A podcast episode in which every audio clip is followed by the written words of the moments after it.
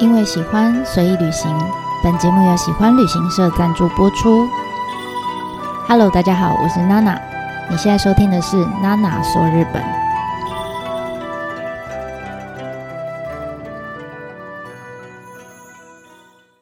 Hello，大家好，我是娜娜。这一次呢，我们要跟大家分享的呢，是一位你一定看过他的呃作品的一位日本建筑师，叫做魏延吾。如果你要很标准的发音的话，叫威严武，但是非常难念，所以我们下面就直接叫他魏延武，可以吗？那虽然呢，现在疫情还不算结束啦，可是呃，大概从去年底开始吧，就日本开始开放旅游观光之后，非常感谢各个呃领域的老师们的爱戴，我终于从我是一口气从零。日本团到非常密集的日本团，哈，就一直处于备战状态，大概到现在已经连续五个月了。那我当当然知道，因为我我觉得大不止大家吧，我自己也是，就是很想要赶快回去看看，说日本到底有什么变化，而且这三年也累积了很多新的建筑、新的景点，我都还没有去过，哈，所以就很想要把它一网打尽，这样子。那所以，呃，当然有很多呃建筑相关的老师啊，他们也办了很多这样子，规划很多这样子的旅行，那让我可以跟着一起哈，就很快速的可以看到很多新的作品。那但是呢，也在这些旅程中就发现很好玩的一个现象，就是，呃，这些建筑旅行当中啊，很多老师跟团员就会分享到，就是说，诶，奇怪这个。魏延武的作品好像怎么排都会遇到哈，都避不开，或者是说，哎，我们这趟好像看了不止一个魏延武的作品，他的作品好像到处都有哈。没错哈，就因为呃，尤其是他在二零二零呃设计了这个东京奥运的主场馆之后，又更爆红了，所以我想说。诶，就算对于建筑没有什么兴趣的朋友，应该也多少听过他的名字吧？哈，那一开始我以为是我自己的幻觉，哈，后来我认真去看了一下，就是在不只是疫情后，还有包括疫情前的这些我的工作列表里面，我发现，诶，真的，我。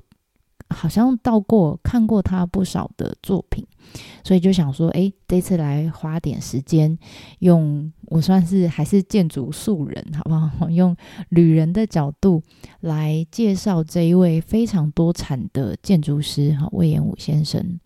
那当然我知道网络上有非常多就是介绍这位呃建筑师的文章，不过我还是比较习惯就是。嗯，我我我我比较习惯透过就是他本人的呃话哈，比如他自己讲过的话，或者是他写过的一些书来了解这个人这样。所以下面的内容主要是我之前我其实，在疫情前我就买了这本书，那那时候也看过，那这一次又为了整理这些内容，我又重新把它拿出来再看一次。那这本书叫做呃魏延武，然后奔跑的副建筑家。你如果有兴趣的话，也可以去找看看，因为这这是二零一五年出版的哈。那这本书其实它口述啦，然后当然有人把它整理出来出书这样子。所以下面内容我大概会以这本书为呃参考的基底，那加上我可能呃走过的一些呃看过他的作品的一些经验来做一些我非常主观的分享哈。那如果你是呃对魏延武非常有兴趣的人，可能我讲的东西你已经大概都知道了。那如果你是还不认识他的人，或者是你想要去看看他的作品的人，那我觉得这一篇的呃这一集的文章，好这一集的内容，应该多多少少会对你有一点点帮助。好，那第一个首先当然就是要从他的家世背景开始谈起啦。那其实他跟很多日本人一样啦，他有一个。嗯，非常典型的日日本爸爸，因为他日本人嘛，哈，就是那种不苟言笑，然后回家都不讲话，很严格，然后是呃中产阶级，然后希望老婆都可以在家里当家庭主妇的那种父亲。那总之呢，想要跟这样子的父亲沟通啊，魏武就是从小就必须。呃，假设他要说服他爸爸帮他买一个什么东西的时候，他就要收集非常多的资料，然后甚至把它做成报告书，然后有合理适当的理由，才能说服他爸爸。好。所以这个是他的呃家庭的背景，那也还好，就是他的父亲算还是有点老古板嘛，对不对？可是他父亲对设计是非常有兴趣的，而且也很喜欢土木装修类的事情，所以他们家有一个很有趣的那个共同兴趣，就是改造家里。大家一起改造家里哈，所以你就想在这样子的环境底下长大的魏延武啊，其实从小好像就很习惯，呃，也有很多的机会可以接触到很多各式各样的建筑的素材，然后也习惯去找各种资料来做辅助说明这样子。然后同时，他为了要把自己的想法，他要说服他的父亲跟他的家人的时候。他他必须就是收集很多资料，然后做报告啊等等之类，所以连他自己都都笑说：“诶，那个过程不是跟现在他要去标很多的这个建筑设计案是一样的嘛？”好，所以。当初呢，呃，跟家人一起呀，改造这个他们的一个老家和一个木造的老家，这个过程，这个经历，其实也成为他后来很多设计建筑时候的一个，我觉得是一个原点吧。哈，那当然他。除了这个之外，他的整个成长的历程当中，其实他并没有像安藤忠雄那样，就是非常有故事性跟励志性哦。呃，因为很多人就说安藤忠雄其实是呃建筑界里面的野武士哈。那我我比较喜欢把它比喻成就是战国乱世里面有点像是丰臣秀吉的角色，就是很鼓舞人心的一个存在这样。那但是魏延武没有哈，他没有这样子的一个故事性。那你你光从他学历看，你也可以看到，就是他其实就是很一路顺遂这样子。从呃荣光学院，就是这是一个呃东大录取率非常高的高中。那当然他毕业之后就到东大，然后就一样东大念完大学念研究所，也是东大研究所这样。所以呃在这样子。呃，非常正统的精英教育下面毕业的他，其实他毕业之后就马上就到呃建筑业界工作。好，那短暂工作之后呢，他也到美国留学进修。那回国之后就创立自己的建筑设计事务所。所以你看，这样听起来其实他是蛮顺遂的，好像没有遇到什么太大的困境哈。那一直到他呃设计的一个作品叫 M Two 哈，M Two 这个作品呢，它在东京的世田谷区，那其实是一个呃马自达的汽车的展示门市啦哈。那他当初设计的这个作品，其实呃设计出来之后，盖出来之后，哎，要怎么讲？被被建筑界不管是哪一个门派哈，都批评的体无完肤这样。所以他其实受了蛮大的一个伤害。那再来这一件事情之后呢，他的右手又刚好因为呃被玻璃划伤哈，所以必须要做复健，然后灵活度也没有那么没有像以前这么好。总之呢，就这两个事件，其实呃导致了他后续十年啊，其实在东京是完全接不到案子的。那也算是他整个建筑生涯里面最。低谷的十年吧，哈，但我觉得，嗯，人生很多的精彩啊，跟巅峰，其实往往都是从低谷开始往上爬的时候。所以，我常觉得说，嗯，魏延武若他没有这失落的这个十年，他是这样很平顺的毕业，然后开事务所，然后就开始接 case，很平顺，一直走到今天的话。可能我们就没有机会认识他了。我今天可能也不会特别介绍这位建筑师了，哈。所以，呃，我我我必须先跟他说一声对不起，哈。为什么呢？因为我之前曾经啊，哈，我自首。我曾经有一段时间就是觉得，哎，我真的太频繁看到魏延武的作品，几乎每隔一个月、两个月，我就会看到，哦，他又。哎，又有新的建筑作品出来了，好，然后又可能不一定是在日本，可能在中国，甚至是在台湾，哈。那我我那时候有一段时间，我甚至有一种就是对他的作品有一种啊，好像有点腻了的感觉，哈。那呃，这一次是为了整理资料，我就重新又拿起这本书来看。这本书已经二零一五年出版，到现在已经八年了，其实蛮久以前的书。可是我发现我再看一次之后，哎，我我的感受好像跟当年看第一次的时候不太一样哈。那我在想为什么？哈，一方面。应该是因为，呃，这八年当中，我实际去到了很多书里面提到的这些建筑作品的现场。我觉得建筑是这样，就是，呃，当你我也我们也可以看照片，可是当你人就在现场，用身体，然后去去当地感受到整个环境的那个氛围的时候，我相信那个冲击是不一样的。那另一方面，呃，我觉得也可能是刚好疫情。这三年哈，我觉得这也是 大概是目前为止我人生当中最低的低谷了吧哈。我觉得经历这三年之后，我好像比较懂得，就是魏武他在书里面提到的很多的想法哈。因为当年读的时候，真的就觉得嗯，好抽象。现在我真的比较有感觉了哈。所以我觉得，呃，我们先撇除建筑师的身份跟他的作品。光就呃人格特质的部分来讲，我觉得我其实还蛮欣赏呃魏延武先生的。好，那我觉得每个作品，呃每个建筑师的作品，其实都会受到他的人格特质或是他人生哲学的影响。就像嗯，我们之前曾经聊过山本博斯嘛，哈，他就是。呃，心里想的是，他想要打造一座可以留给后世，然后留留给大家一个很具有启发性的遗迹。好，所以他就用了好多呃石材、石头，在他的这个呃作品里面。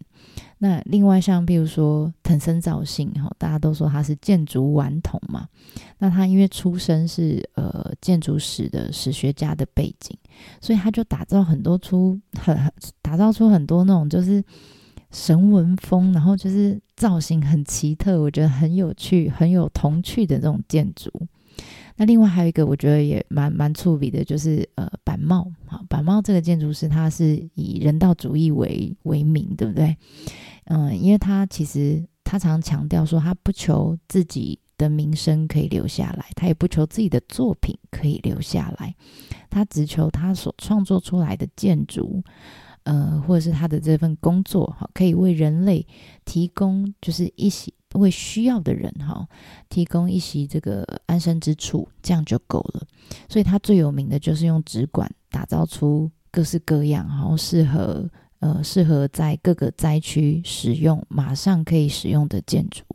然后等到这些纸管呢，呃还可以重复使用哦。这个灾区用完还可以移到另外一个灾区。那等到这些纸管真的用到都不能用的时候，你只要把它重新熔熔成纸浆，就可以再做一次。那就等于是一个无限再生、再利用的一个建材，这样。所以你会发现，这些建筑师其实他们的呃作品跟他们的理念、心中的那个哲学思想，其实都是有息息相关的。所以我才会想说，哎，那呃，我可能没有办法直接开始介绍建魏物的几个建筑了。我想要在这之前先。呃，透过这本书，我截取了一些，下面我截取了一些，我觉得嗯蛮有感觉的内容，呃，包括他对人的观察，哈，或者是有些是对他建他对建筑的想法，我觉得了解他的这些呃思想的理念之后呢，再来看他的作品，可能可以更理解为什么他会这么做，哈，或者是他为什么会用这些素材这样子。好，那第一段我想要跟大家分享的，他的呃书中的内容就是他写到跟生物的宿命有关。好，怎么说呢？他讲他说，生物是一种无论多么想呃，无论想用多么长远的眼光来看事情，结果都还只是会思考自己存在的短暂时间，就是一个这么脆弱的存在。然后以如此短暂的时间作为基础，批评呃所有的事，包括自己，这就是生物的宿命。好，以上这段话呢，我不知道是翻译的问题，还是我看书不专 不专心的问题。总之呢，我来回反复念了好几次，我都还是看不懂。那一直到后来，我看了翻了书的其他的部分，我觉得哎，好像才有一点点理解哈。我我把它解读成了，因为我觉得好像这这个现象有点像是很多呃，像很多的企业，他们就会打着这个呃。要怎么讲？永续发展目标的旗帜嘛，哈。但是呢，其实他们实际在做的事情呢，就八竿子打不着关系一样。因为我我也可以理解，因为真的人真的也是这样，就是我只有这个当下能够活下去，我先撑过去，之后我才有什么余力去谈永续嘛，对不对？所以我想，这应该也是魏延武他每次在。面对呃外界给他的作品一些批评指教的时候，那他就会拿来自我强化自己的信念哈，就不断告诉自己这一段话。因为我觉得建筑师的抗压力都好强，他们要不断的就是强化自己的内心，这样才能抵抗外界的批评哈。所以我猜这个是他可以。坚强到现在 的呃一个中心思想之一，就是他看人，看人也是生物嘛，对不对？好，他看所有的人、所有的企业、所有的案主，应该都是用这样子的方式在看待他们的。好，那第二个呢是让人想起死亡的建筑。他在书里面是这样写的哈，他说。呃，关东大地震之前呢，日本的木造街景是跟死亡共存的。为什么呢？因为木造建筑教导我们，生物一定会死亡这件事情。看着逐渐腐朽的木头，缓慢地感受到自己也会像这样逐步迈向死亡。中间省略。嗯，我以前。就非常喜欢老旧的气氛跟感觉，所以设计广重美术馆的时候，就是以变色为前提，设计了木造屋顶。好，中间省略。那如同我再三强调的，我追求的是尽量不同于美式洁净感的建筑，像我喜欢用木材作为建材，便是一例。我追求的不是完成后的新颖状态，而是想象随着时光流逝会逐渐变色、濒临腐朽、毁坏前的模样而设计的。好，那上面这段文章里面，就是呃，为我自己提到的广重美术馆啊，它指的是在呃，现在在立木县的那须那边有一个叫全名，其实叫做那科川町。码头广重美术馆，名字很长吧？那这一座美术馆呢？其实它是在两千年完工的一座呃木造屋顶的建筑。那我曾经在很多年以前跟疫情后都有造访过。那我记得呃疫情后跟呃大家一起去的时候，也有一些旅伴就也曾经去过哈。那曾经去过的我们哈，就开始讨论，就是哇，这个褪色褪的好严重哦，哇，为什么诶美术馆不花钱把那些呃已经感觉好像快要不行的那些木头抽换掉呢？好，或者是哇，跟之前差好多，哦嗯，可能是经费不够吧，好，等等这样子的一个呃对话。那我现在回想起来，我就觉得，哎，这些对话里面好像。隐隐约约，哈，就透露着我们对那种老旧啊、崩坏啊、那种颓倾、那种恐惧感。因为这些东西其实都是象征我们在迈向死亡的这个过程当中。而且你知道，其实大家都很理智，我们都知道建筑一定是会随着时间慢慢老化嘛。就像很多人到一定年纪之后，就会开始。诶，不自觉就开始想要借由各种外力，有没有？譬如说拉皮啊、小整容啊、诶打玻尿酸啊、喝胶原蛋白等等，用各式各样的方式来维持住自己、留住自己青春的模样。哈，那我们也很不自觉的就想要建筑为什么不整修呢？为什么不不拉皮呢？好，为什么不重漆呢？我们都很想要让建筑跟人一样，就是永葆青春。哈。但你知道这些对话跟我们这些不管是帮建筑上上漆呀等等之类这些作为的背后，其实仔细想想，好像都隐藏隐藏着一股好像我们对死亡的恐惧，不是吗？我觉得这个对话非常有趣。我现在回想起来，那时候我们我跟旅伴们在聊的那个内容，我一直觉得我不怕死亡，但是我仔细想想，哎，我们那时候的对话，其实我们还是对死亡有点恐惧的哈。那另外一个是，呃，魏武先生他有提到美式洁净感的建筑，然后这个就像我想到，就是呃，之前我在看古奇润一郎不是有一本《英译礼赞》吗？他在里面他也曾经提到过，就他对那种欧美那种北下下的那种陶瓷器非常不以为然哈。所以我看到这一段的时候，我就觉得，嗯，魏延武真的是。啊，毕竟还是个东方的建筑师哈，就文化这种东西，真的跟基因一样可怕。我相信他一定不认识古奇润一郎，大家可能有看过《英译礼赞》啊哈。但我觉得这种就是，呃，基因嘛，文化跟基因一样可怕。不管你在哪里，你一辈子想要怎么用尽各种方式想要做切割哈，你甩不掉就是甩不掉。它还是会影响你的整个呃思考的模式跟思考哲学哈。好，然后第三个呢，就是呃想要跟大家分享的是他讲的，学会放弃，人生更有趣。那当然，它里面有提到一些，他用混凝土的时间跟木造的时间来做一个探讨。他怎么写的呢？他说：“虽然呢，我还没有找到世界的答案，但我一直在思索。”呃，混凝土的时间跟木造的时间这两件事，哈，嗯，混凝土的时间是当混凝土凝固之后就结束了，中间省略。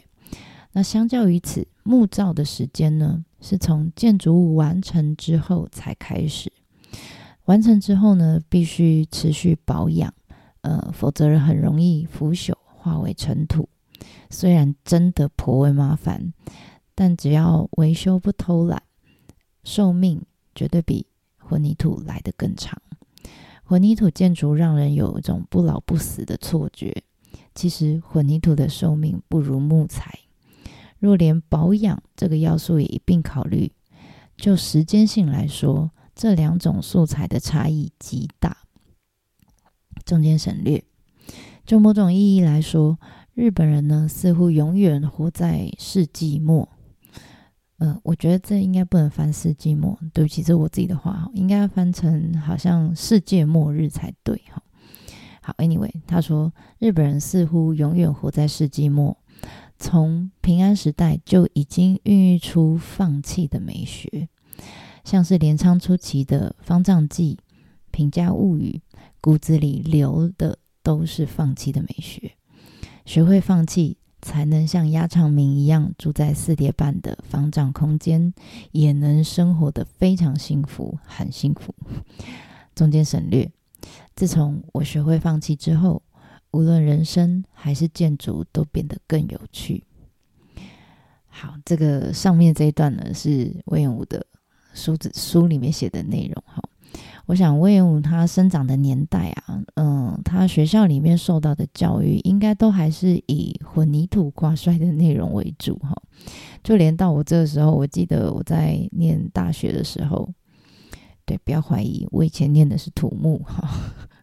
我念大学的时候，我记得呃很多的课程的内容都还是以呃钢筋混凝土的建筑为主，不管是结构啊，到材料力学啊，等等等等等。